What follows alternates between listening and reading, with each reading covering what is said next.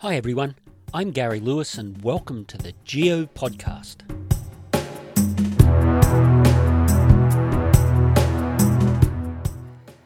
And in this episode, I'm going to be talking about why Iceland is an island. Let's start off by at least talking about the name Iceland. Lots of people think that the name Iceland refers to how much ice there is in that small country. But that's not true. The word Iceland is actually an Anglo Saxonized version of what the Icelandics refer to as Island, the island. But why does the island actually exist? Most of the other places that are land on Earth exist because they're made up of continental rocks. But Iceland, that's not the case.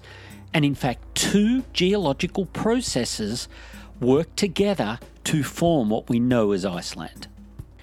This amazing place occurs on a mid ocean ridge.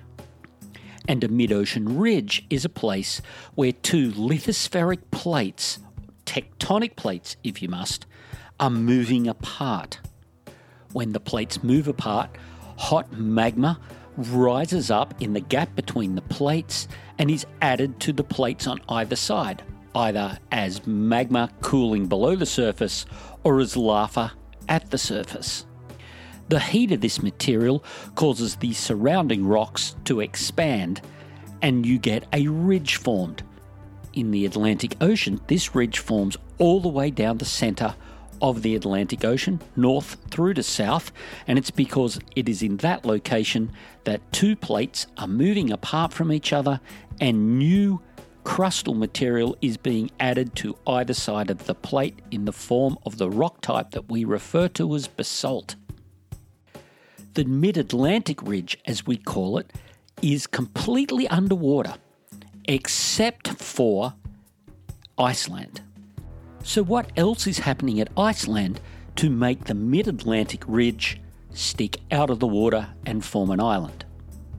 And this is where the second geological phenomenon is coming into play. Beneath the country of Iceland is a mantle plume. We often refer to these as hotspots. Somewhere deep in the earth, at the boundary between the outer core and the mantle, a phenomenon is taking place where packages of heat rise up through the mantle all the way to the surface. This heat can be so intense that it melts the overlying rocks and creates volcanoes that we see at the surface, such as the Hawaiian Islands or Yellowstone. So in Iceland, the mantle plume below the country is bringing intense heat up to the surface, meaning that all of the rocks of Iceland are heated even more than they are from the mid ocean ridge. This heat not only causes expansion of the rocks, but has created a series of very large volcanoes that occur in Iceland that are not related to the mid ocean ridge. Two examples of these volcanoes are Hekla and Katla. Occasionally, one or more of these volcanoes erupts, putting lots of ash up into the atmosphere, which can cause havoc to air travel throughout Europe. But at the same time, Iceland can experience eruptions that are related to the spreading apart of the plates, but these are a much gentler form of volcanic activity, like we've seen just in the last couple of years taking place in south Western Iceland. I was incredibly fortunate just a couple of months ago to be able to experience one of these mid ocean ridge style eruptions. We call them a fissure eruption, taking place on the Reykjanes Peninsula, which is southwest of the capital city Reykjavik.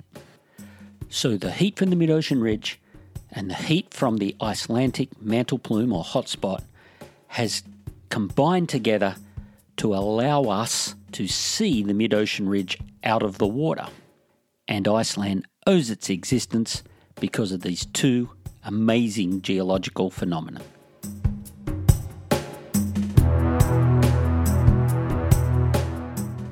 So that's it for this episode of the Geo Podcast. But like always, if you're interested in learning about things about all aspects of geoscience, come and visit us at Geo Etc. That's G E O E T C dot com.